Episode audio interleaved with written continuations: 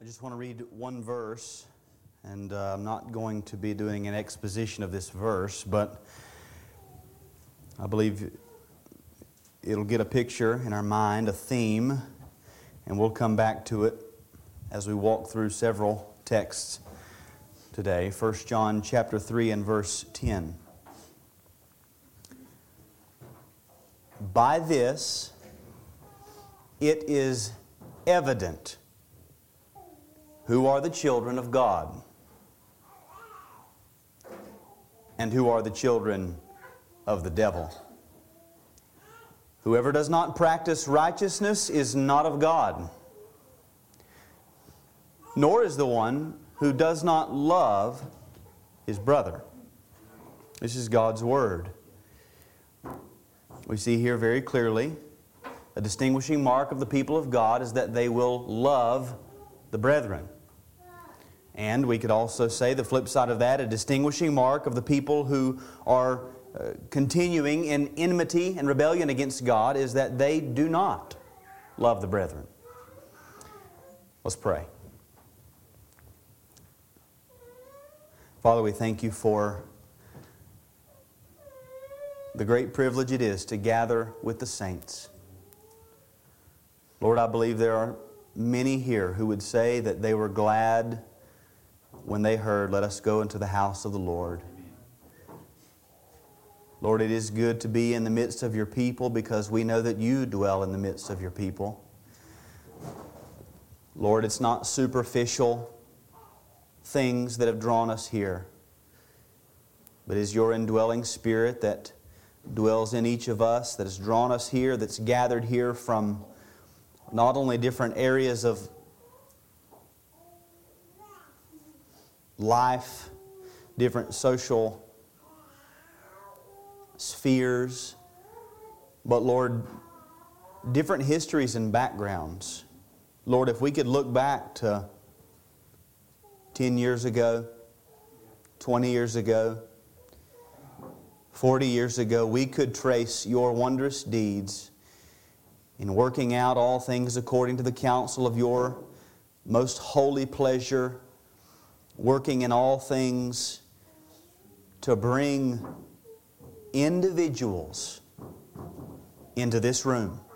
And Lord, I pray that we would not take those things for granted, that each of us is here for a very specific reason and purpose this morning. You've brought us here. You have a word for us, and Lord, I pray that you'd help us to hear that word. I pray that you'd help us to see past the words of a man and hear the words of the Holy Spirit.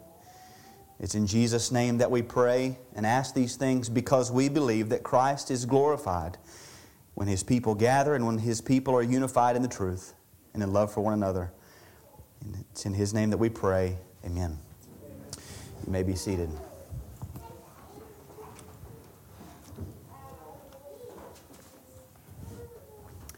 We've all had the experience of traveling to a popular tourist destination or a vacation spot, an area that is flourishing, whose economy is basically built around the influx of travelers and tourists.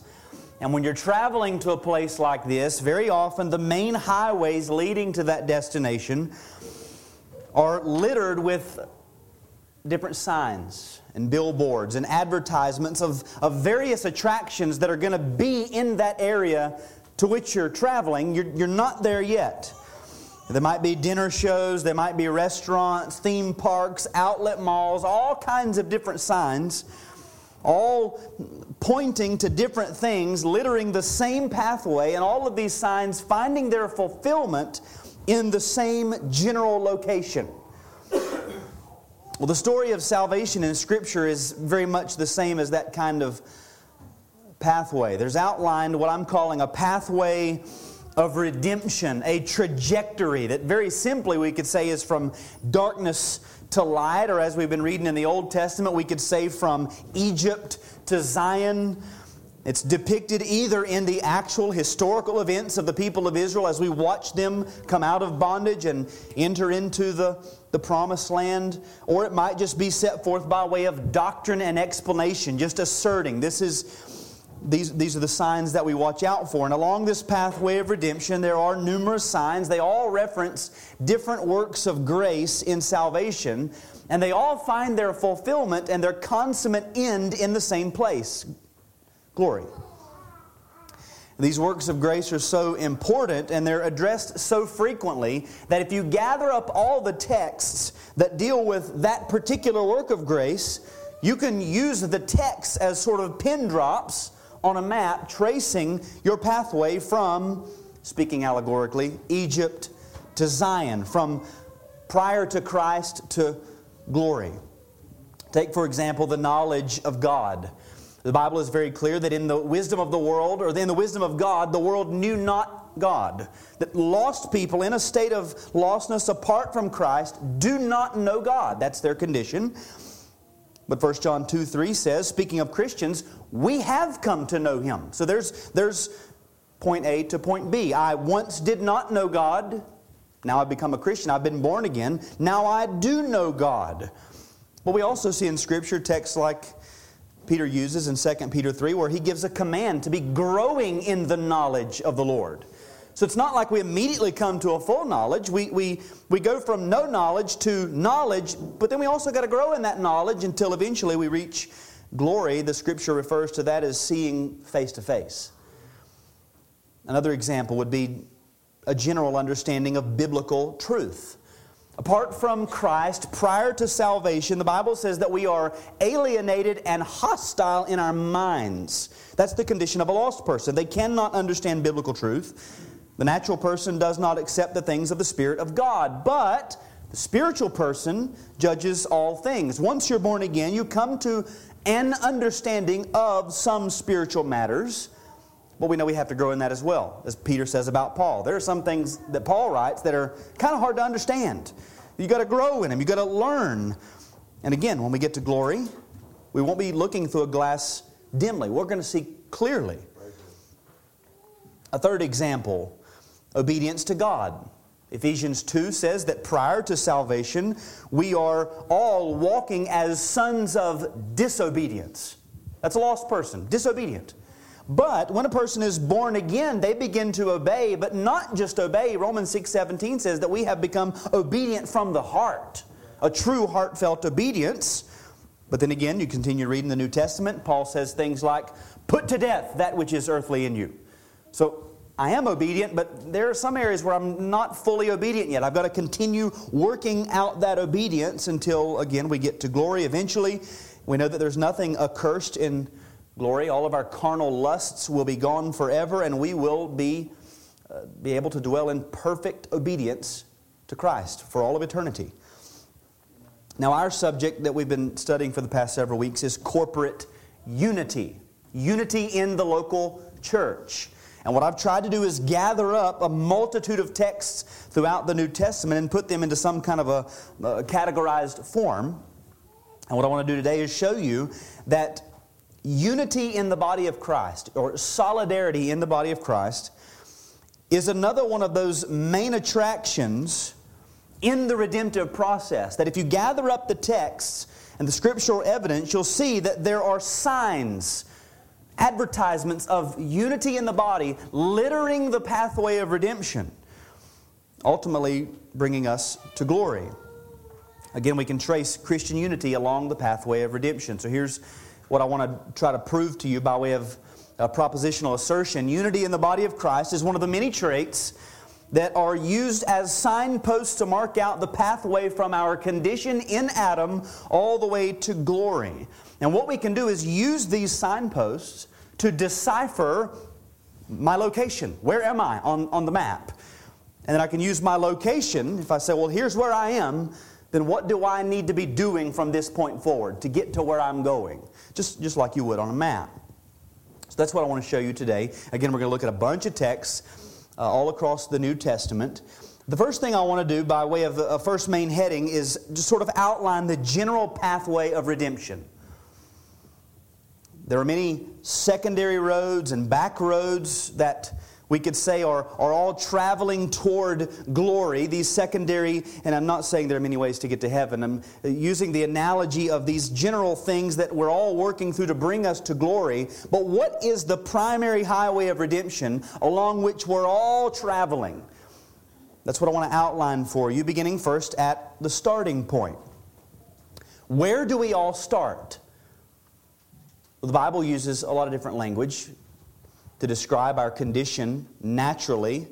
One of the phrases that it uses is in Adam. So when we are conceived in the womb, and then we come out of the womb, at that point we are by nature in Adam, which means Adam, the first man, stood as our representative before God in a covenant of works. He represented all of humanity. He broke that covenant. So then, everybody that he represented, all that would come from his loins, also fell into that broken covenant, so that at conception, if you're conceived from a human father and a human mother, you come from the loins of Adam and you are conceived a covenant breaker. That's what it means to be in Adam. Guilty from conception of a broken covenant. The scripture says, in Adam, all die.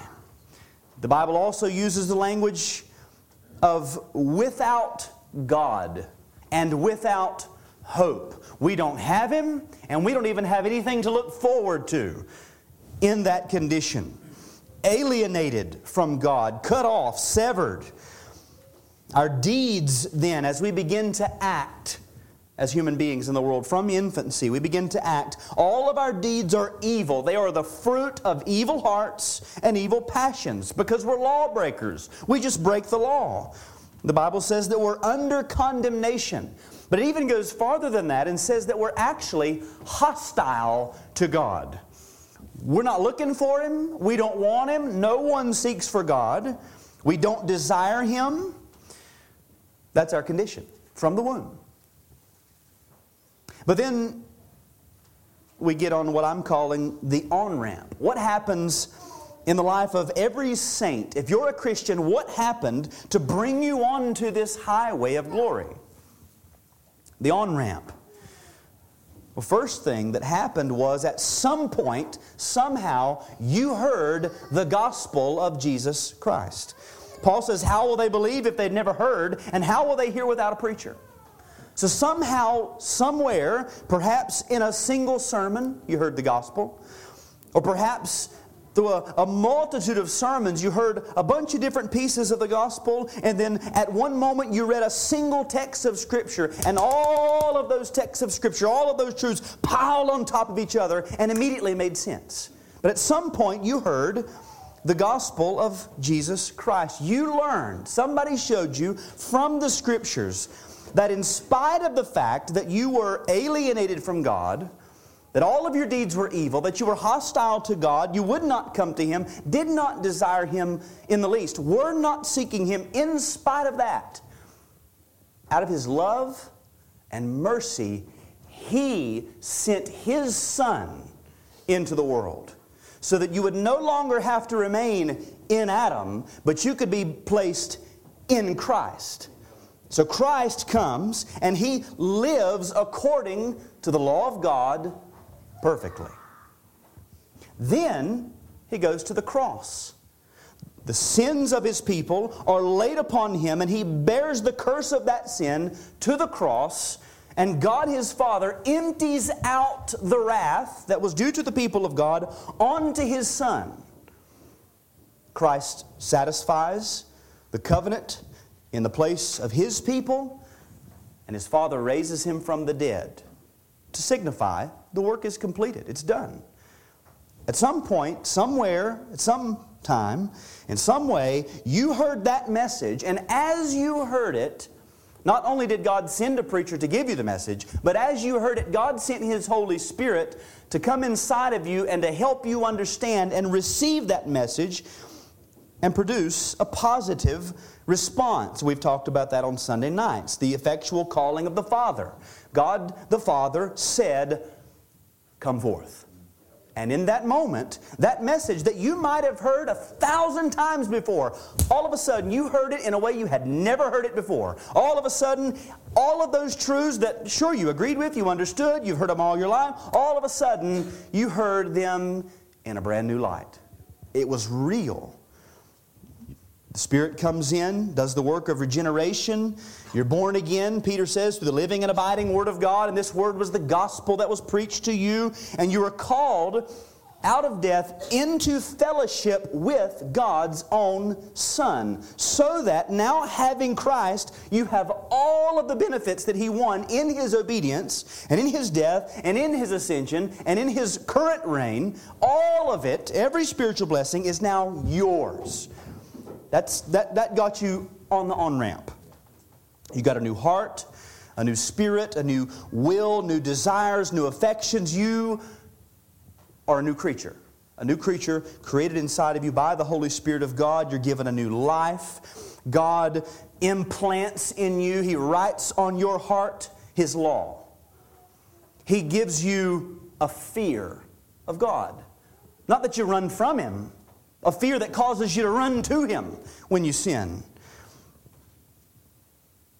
He puts in your heart a love for Him. You, do, you weren't looking for Him, didn't want Him, hostile to Him, didn't want to have anything to do with Him, and all of a sudden, you love Him. And the more you learn about Him, you love Him. As I said last Lord's Day evening, in that moment there is a decisive break with the old way and a drastically new work is begun. That's the on ramp. And now you're on this highway. But along this highway of redemption, we all encounter things that keep the, the road from being smooth sailing. It's not just to get on the road, no obstructions, put the pedal to the floor, and fly to glory. We know that. There's there's road construction, there's speed bumps, there's detours. We would call these issues remaining corruption within us. We could add to that things of the world and the things that the devil throws in our faces, but just focusing on the remaining corruption in each of us, John says if we say we have no sin, we deceive ourselves. The truth's not in us. We, we still have sin. And even Paul could say that he saw in his members another law waging war against the law of his mind and holding him captive to the law of sin that dwelt in his members after conversion. So we're not immediately eradicated of every stain and every hint of sin in our mortal bodies. Therefore, that remaining corruption is going to cause a sequence of what we might consider lifelong traffic jams. It's not just smooth sailing, it, there's trouble on this highway, but because these obstacles are a reality, the Scripture gives us clear commands that we have to deal with them forcefully and without hesitation. We have to be devoted to maintaining the trajectory. I will not stop moving forward. The Bible uses very strong language in dealing with remaining corruption. Romans 8:13, put to death the deeds of the body. Colossians 3:5, put to death therefore what is earthly in you. Ephesians 4:22, put off your old self Verse 24 Put on the new self. This putting off and putting on is a lifelong process. Until the day you die, you are putting off and putting on, dealing with obstructions in the highway, dealing with remaining corruption, until finally you will cross the finish line, and there will come a day when that journey has ended. All obstructions, all detours are behind us. We're able to rest in glory, free from all corruption. Like children who begin to see those signs on the road. And what was a four and a half hour trip to them seems like 12 hours. Are we ever going to get to our vacation destination? It just seems like you're in the car and it just never stops and never stops and never stops. And then the instant that you see the water of the ocean, all of that trip is completely forgotten in an instant as if it never happened. It's gone. And that's going to happen someday.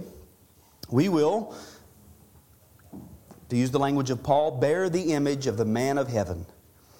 The perishable will put on imperishable, the mortal will put on immortality. Paul says, even now we're waiting eagerly for the redemption of our bodies because, Romans 9 23, God has prepared us beforehand for glory. We're going to reach that destination. So the, the pathway is really simple. You're lost. And then there is a radical change at a moment in time, but then from that radical change, there is a progressive working out of that change until it's completed in glory. That's the general pathway of redemption. Every saint of God travels on this same trajectory. Some people have more obstructions, some people have more construction work, some people move faster than others, but all travel the same path, and every true saint will reach the finish line. All saints. So that's the general pathway of redemption. So now I want to take this doctrine, this, this biblical concept of unity in the body of Christ, in the local church, and trace it along that pathway. I want to take another survey of the New Testament and see where the texts fall on this trajectory. Now, before I begin, I want to remind you that a primary mark of this unity in the body the scripture references or calls love. Very simply, love. Not non confrontation, as I said last Lord's Day, not the unity of the graveyard, but an active pursuit of loving one another. Paul said in Philippians 2 to complete my joy by being of the same mind and of the same love, having the same love. Love one another. So then we start at, again, the same starting point, the state of lostness or the place of the unregenerate. And it is a conclusive staple of the unregenerate man, woman, boy, or girl that they will either positively hate Christians or, speaking negatively, they simply will not love the people of God. I'm going to give you four texts, actually seven altogether, from 1 John. Remember that first John is written, John is writing to the saints so that they would know that they have eternal life. So as they're reading this epistle, what he's saying is here's how you know that you've got the real thing. And negatively, here's how you might be able to find out if what you think you have is actually a fake. The first thing we see is, again, from that on the offense or this positive perspective, anyone who actively hates other Christians is clearly still in a state of unregeneracy. 1 John 2 9, whoever says he is in the light and hates his brother is still in darkness. 1 John 2 11, but whoever hates his brother is in the darkness and walks in the darkness. His way of life is darkness. 1 John 3 15, whoever hates his brother is a murderer and you know that no murderer has eternal life abiding in him. In 1 John 4:20a, if anyone says, "I love God," and hates his brother, he's a liar. So anyone who hates those who are considered brothers in the sense of other professing believers, other supposed brothers. I think this is another one of those things that doesn't make any sense apart from the context of a local church if they hate those supposed brothers, they're still in darkness. They walk in darkness. They are liars. They say they love God, but they do not love God, and they have no eternal life in them. So, if we turn that around, we could say a lost person will be characterized by some bit of animosity. Again, this could be a spectrum toward Christians, but the extremity of that animosity reaches to the depths of what we call hatred. Now, you might hear all of that and say, whew, well, that was close. Because I don't hate Christians. I don't hate anybody. That's strong language. I must be born again because I don't hate Christians. But John goes further. Again, from the negative standpoint, anyone who simply does not love the brethren is in the same state as those who actively hate Christians. You're not better off because you don't hate if you do not love. The text I read at the beginning, 1 John 3:10, by this it is evident who are the children of God and who are the children of the devil. Whoever does not practice righteousness is not of God, nor is the one who does not love his brother. 1 John 4 8. Anyone who does not love does not know God, because God is love. There again, the context is loving the brethren. In 1 John 4:20b, he who does not love his brother whom he has not seen or who he has seen cannot love God whom he has not seen. Now, love, again, is active. It's often defined as pursuing the greatest good or the honor of the object of love despite personal cost to yourself. It's active, it is a pursuit, it's something in which you are engaged to accomplish. Something you do. So, those who do not love the brothers don't know God, don't love God, and they're children of the devil. They're not any better off than people who actively hate Christians. Again, we could turn that around. It is a conclusive staple of the unregenerate man, woman, boy, or girl that they do not love the people of God. Now, I did not say that it's a staple of the unregenerate person that they won't gather with the people of God, because we all know a lot of lost people that gather with the people of God Sunday morning, Sunday night, Wednesday night, and we see them Monday through Saturday, and we know there is not a glimmer of light within them. I didn't say that it's a staple of the unregenerate person that they can't even pretend to love the people of God because a lot of false professors pretend to love. I didn't say it's a staple of the unregenerate person that they can't even put up with other Christians. They can't even put up with the people of God because we all know a lot of lost people who've been putting up with the people of God for a long time. As a matter of fact, they'll even share a parking lot with them twice a week. It's a conclusive staple of the unregenerate person that they do not love the brethren. They do not pursue the good of the brethren regardless of personal cost to themselves. Now, why is that true? Why can the Bible say that definitively without hesitation? Well, the answer is because the unity amongst the members of the body is rooted in the unity between the head and the members of the body. Remember, Christ said things like this Luke 9 47 Whoever receives this child in my name receives me. And whoever receives me receives him who sent me. There, the child is a picture of the, the, the, the humble believer. Whoever receives a humble saint, Christ says, I so identify with that saint that when you receive them, it's like you're receiving me. In Mark 9 41, he says, Truly I say to you, whoever gives you a cup of water to drink because you belong to Christ, not because they're nice people, not because you look like you're thirsty, not because they are engaged in humanitarian efforts, but because you belong to Christ, that person will by no means lose his reward. Why? Because of that solidarity. They see something in that person namely the Spirit of Christ, and they say, Since that person belongs to Christ, I'm giving them a cup of cold water. Love for Christ issues in love for His people. And so a rejection of Christ is going to issue in a rejection of His people. So, because of that solidarity, it is a distinctive mark of the unregenerate man, woman, boy, or girl that they do not love and very often hate Christians but even if you say, well, I don't hate them, but you're not loving them, you're no better off. We all started here. We might have been willing to gather with Christians. We might have been able, been able to find some superficial, appealing trait about some of them where we could get along with them. We might have been able to pretend to love them. We might have been able to put up with them a couple times a week because we felt obligated to be around them. We might even have been willing to share a parking lot with the Christians twice a week.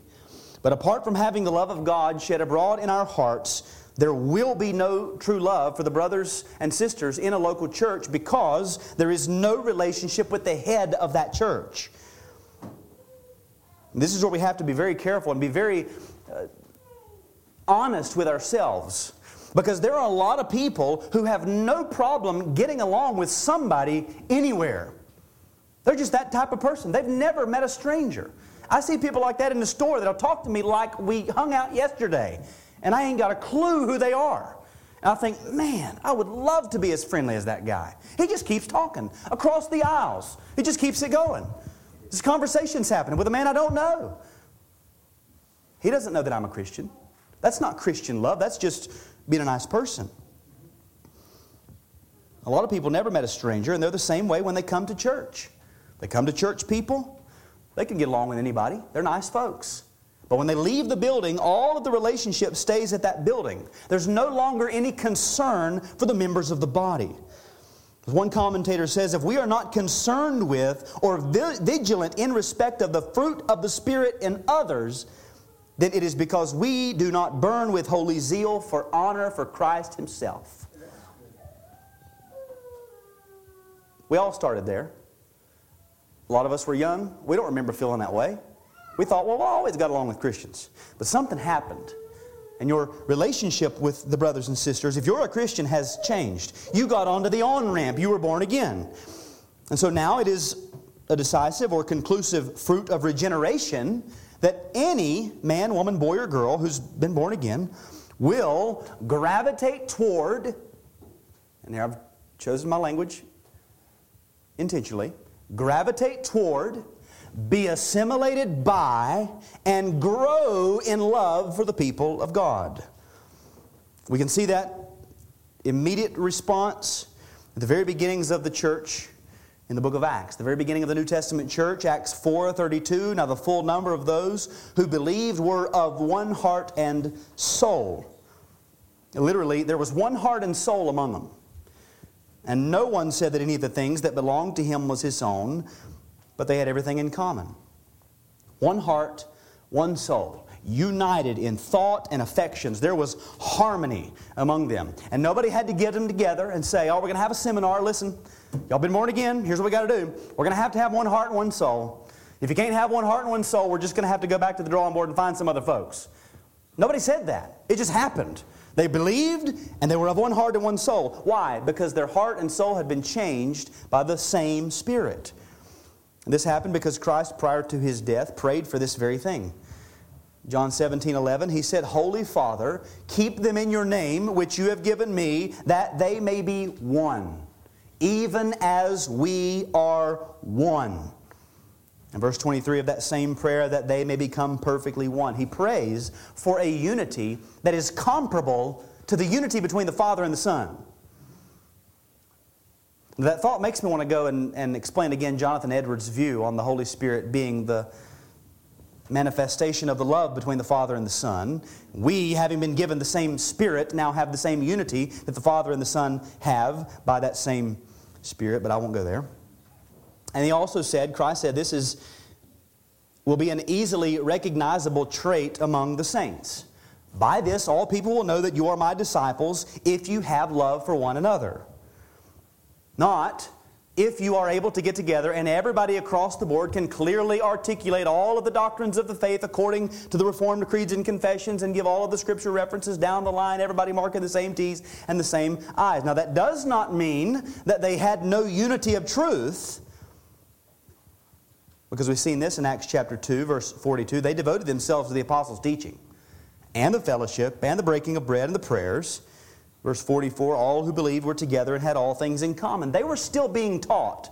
It wasn't an immediate fullness of all of the same truth, it was a unity of heart and soul desiring after the doctrine, the teaching of the apostles. There were commonly held beliefs, make no mistake about it, but there was a lot they had to learn. And their desire, because they were of one heart and one soul, their desire was to learn all of that stuff together.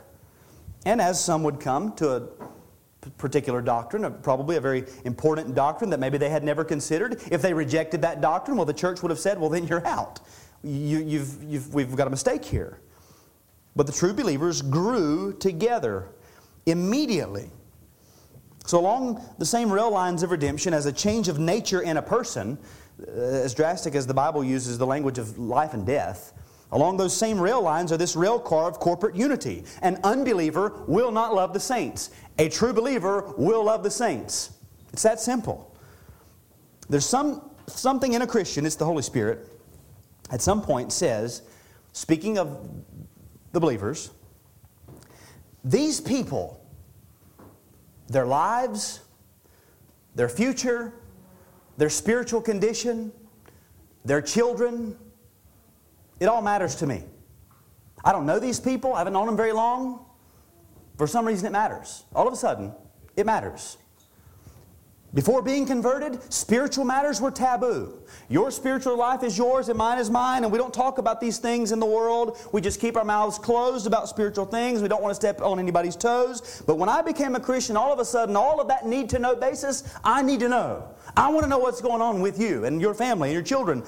That happens in the life of a believer. They, they close their eyes to pray and they can't even get out enough prayers for one person in the body because before their eyes are flashing every other face in the congregation, all of the children, all their futures, all of the, the things that you have discussed in conversation because you love them. That happens to a Christian because of Christ's Spirit that's put inside every believer.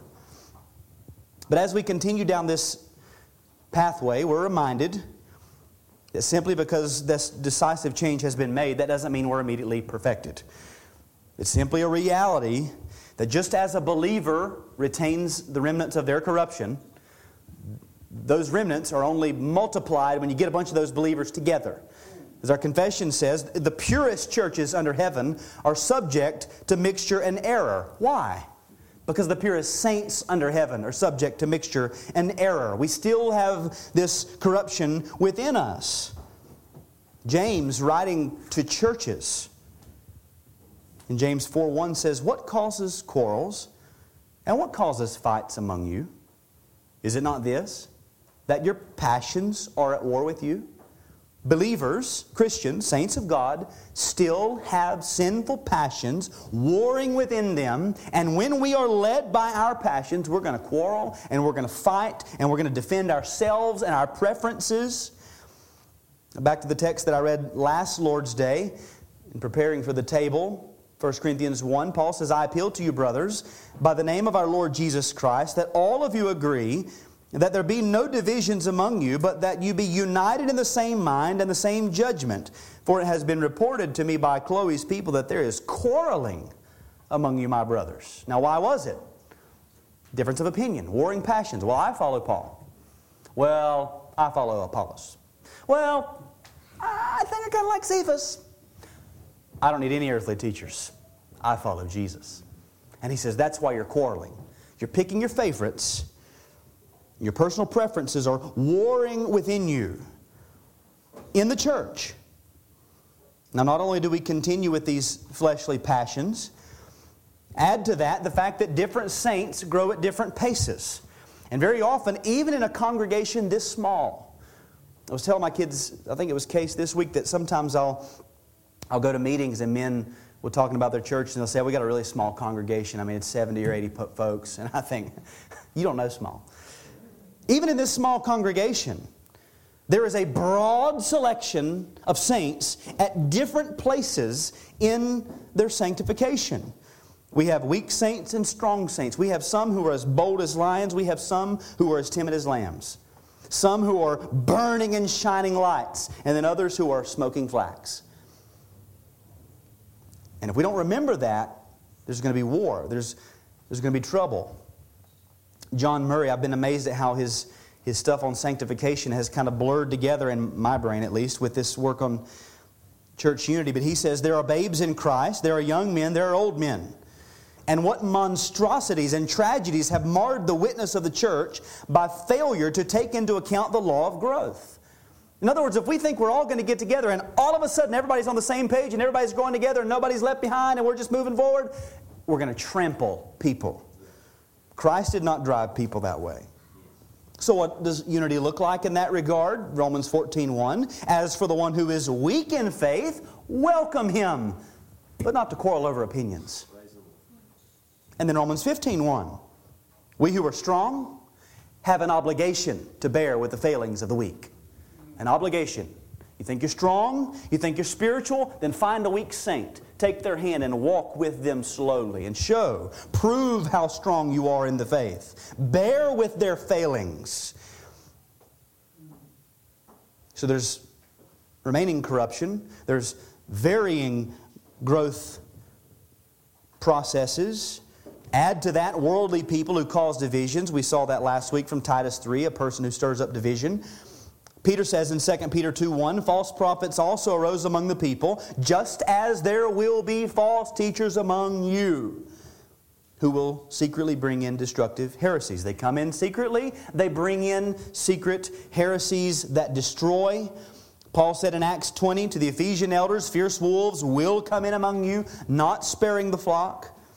And from, from among your own selves will arise men speaking twisted things to draw away the disciples after them in the gathered saints, from among that number, he says, there are going to be men in that congregation, they're going to rise up, they're going to draw away disciples after themselves. Who's it going to be in this room? This is a reality of what we call the church militant. Imperfect saints, imperfect world, wolves and false teachers as we often sing, though there be those that hate her and false sons in her pale, against the foe or traitor she ever shall prevail. We, we live in this timeline between, or at the point of the timeline between the two advents of our Lord, where the devil knows he's been defeated. He knows his time is short. He's not going to pull any punches in bringing whatever he has to into every congregation to cause division. This is a reality. And so, what do we do? We deal with it. We deal with this remaining corruption. Just like the individual believer has to mortify their flesh and put on Christ, so also the church as a body has to constantly be putting off things that are causing division and put on unity. Deal with the issues. We live in a day when nobody wants to deal with issues. Everybody wants to sweep them under the rug, pretend like they're not there. There's always a putting off. We Read Titus 3, Romans 16. People who cause divisions, warn them once, warn them, warn them twice, have nothing to do with them, mark them and avoid them. People, not just ideas, but people. We have to personally mortify our passions and our lusts and our opinions. If they don't matter, then we can't let that drive a wedge between us and the brothers. But then there's also a positive putting on unity. Paul says, above all these, put on love, which binds everything together in perfect harmony, putting off and putting on. Always watchful, jealous of the unity, watchful of things that might cause division, prevent things that might prevent unity, and take action.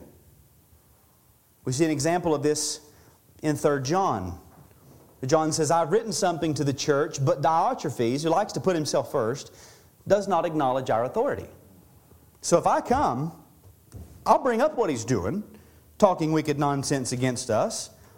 And not content with that, he refuses to welcome the brothers and also stops those who want to and puts them out of the church. Diotrephes, he rejects apostolic authority. He denies entrance into the church to true Christians and also the believers in the church who want to welcome the true Christians. He expels them out of the church. John says, as a leader, taking responsibility, when I get there, I'm going to deal with it. That's what has to be done, especially by the leadership, but the congregation can take these things seriously as well. The point is that the reality of remaining corruption in an individual produces the existence of corruption in the church, and this often causes division and discord. And if we desire unity, we have to act. We can't sweep stuff under the rug, we can't pretend like it's not there. Fight for unity. Faithful are the wounds of a friend. Love the rebukes of a friend if need be. Deal with problems. And again, these are our marching orders until our King returns. We've been given the responsibility to maintain the purity of this bride through His power. And of course, the final signpost that we passed is the one within the city limits of glory. In glory, when all the saints are individually freed from corruption, so also the entire body will be together and will enjoy eternal glorified unity in the presence of Christ. We see this in Scripture in two ways. First, Christ's present goal for his bride, and second, the language that's used to describe the glorified church. Notice how Paul describes the Lord Jesus' present goal for his bride in, in Ephesians 5. We know this text well. Husbands, love your wives. Here's our model. As Christ loved the church and gave himself up for her. Why? That he might sanctify her. having cleansed her by the washing of water with the word, so that he might present the church to himself in splendor, without spot or wrinkle or any such thing, that she might be holy and without blemish. Christ gave up himself to this end, that his bride would be holy. The language is without spot or wrinkle or any such thing. That's an, that's an open ended sermon right there. We know what a spot is. We know what a wrinkle is. These are defects that one would find in a garment. I think perhaps here it's perfectly uh, suitable to imagine a wedding garment, a wedding gown.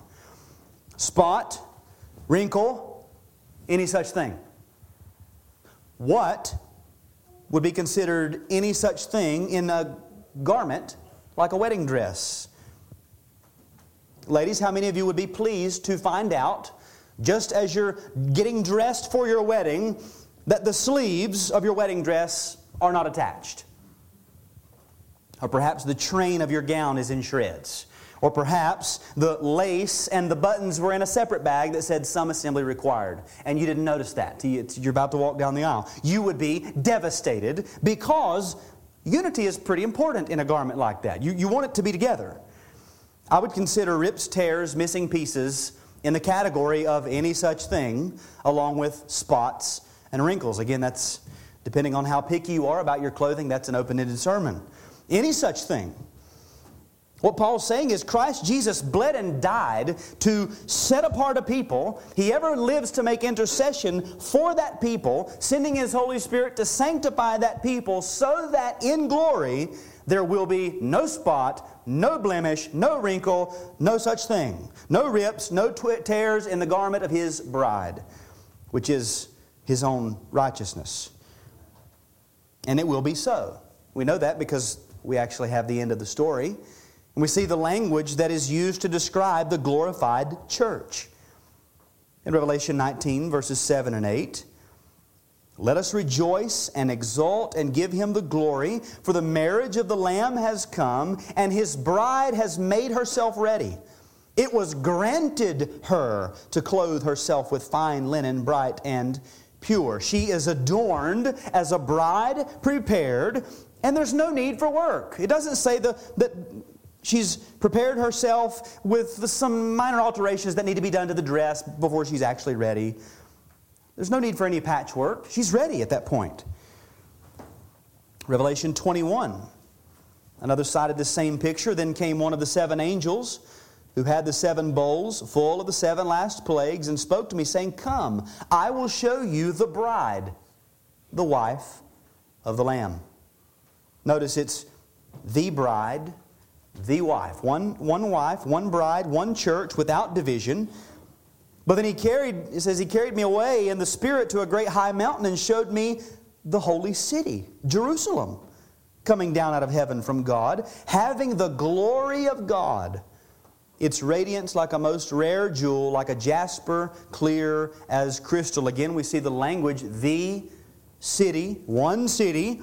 If we continue reading, we'll see that it has walls and gates and foundations and precious stones, but they all come together to form one city. So there, clearly there's great diversity of parts and functions, but there's no division. Every part comes together to form an impregnable fortress that is the bride of Christ. So there's going to come a day when we don't have to labor for unity anymore. Remaining corruption will be gone, all causes of sin and all lawbreakers will be banished to everlasting burnings. Perfect, unending unity will exist into eternity. Jonathan Edwards, in his work called Heaven, a World of Love, gives this is one of his headings. There shall be nothing external in heaven to keep its inhabitants at a distance from each other or to hinder their most perfect enjoyment of each other's love. And then here's what he says there shall be no wall of separation in heaven to keep the saints asunder, nor shall they be hindered from the full and complete enjoyment of each other's love by distance of habitation. For they shall all be together as one family in their heavenly Father's house. Nor shall there be any want of full acquaintance to hinder the greatest possible intimacy. And much less shall there be any misunderstanding between them, or misinterpreting things that are said or done by each other. There shall be no disunion through difference of temper, or manners, or circumstances, or from various opinions, or interests, or feelings, or alliances. We get the, the feeling that Edwards had spent some time in a local church. He says, But all shall be united in the same interests, and all alike allied to the same Savior, and all employed in the same business, serving and glorifying the same God. That written by a man who served that congregation for decades, and then they voted him out. But he had something greater to look forward to. He knew these things existed in the church on earth. So, this is our end. Ought we not to labor to see at least a piece of its fruition on the earth? Christ taught us to pray, Thy will be done on earth as it is in heaven. Should it not be our concern would, it, would we not all benefit if we set aside difference of temper, manner, circumstances, opinions, interests, feelings, set aside all of it in order to experience a taste of heaven on earth? It's amazing to me the many of people, the many people who would rather hold on to their opinions, cling to their personality, or make excuses rather than lay it all aside and say, I think I would like to experience a little bit of heaven instead of constantly living in my own hell inside my personality and my excuses. For this type of people, they, they dream of heaven, but for them, heaven has to be an eternity of God prying from them the things that they would never want to let go of because they won't give it up here. For those, if that's you, you don't desire heaven. You don't want to be there. You're going to be sorely upset. And that's why it is that those who don't love the brothers don't know God, don't love God. They're the children of the devil, and they're going to spend eternity away from His presence. They don't want it here now, they won't want it then. So, hopefully, you can see unity in the body is one of these many traits that we can take the text and we can sort of trace it along this pathway of redemption from our condition in Adam all the way through to glory, and we can use it to sort of analyze, assess our location. So, based on these clear signposts in the Word of God, as it deals with the issue of unity in the body, where are you at? Where are you on the pathway of redemption? You might say, having heard all of that, having seen the text, I'm a lost person. Everything you just described is completely beyond my experience. If that's you, you don't love the saints. Your arm has to be twisted to get you to the church, to gather with the body. It's like pulling teeth for anybody to see you outside of a Sunday gathering. You will meet the least possible expectations to maintain face amongst the believers and when you're at church, you can see a unity between others that you don't have, and you know you don't have it. Or maybe you do get along with everybody, but it's all superficial. It's the same as it is at work. You go to work Monday through Friday, same experience. I can get along with people, I can be in the same room as people. The source of all that has nothing to do with your personality. It has nothing to do with your culture. It has nothing to do with your upbringing. It has nothing to do with past church experiences. It has nothing to do with somebody has or has not said to you or the way they said or said it. It has everything to do with the fact that you don't love Jesus Christ. You don't love him. You've never met him. You've never been born again. The only excuses you can come up with are, essentially, I'm still who I used to be. Well, it's just my personality. Right, because you're still dead in trespasses and sins. You're making excuses. Right, because you, there's never been a, a change. You don't see anything in these people that unites your soul to them. And you might can polish up on a Sunday. You might can put on a good smile. You might be able to muster up the common two-faced southern hospitality that has, is prevalent in this area. You know, everybody's so nice when you're around them and they gossip about you right behind your back. They've never met Christ. It's just the way they were raised to be nice. They know nothing of the unity of the Holy Spirit in the body of Christ. If that's you, Turn to Christ. Repent. He can change you. Let go of your excuses. Let go of your personality. Let go of whatever hurt you've experienced. So many people have been church hurt, and that's their excuse to never step foot in, inside another gathering of a body of saints. That's called having the appearance of godliness but denying the power thereof. God can't overcome my hurt feelings. For once, you have to recognize that you are not the center of the universe. God is, Christ is. And whatever has happened to me, whatever my upbringing, my background, my personality, all of that has to go away. I've died. I'm serving another. These are his people. I'm serving his people. There's no way to get around it. Today's the day of salvation. He can fix personalities. He can change your typical bent.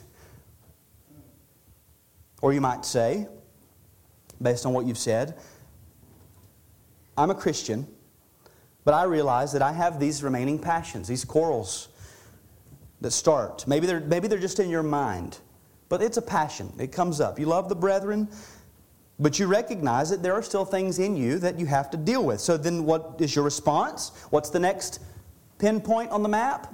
Deal with the corruptions. Put to death your flesh.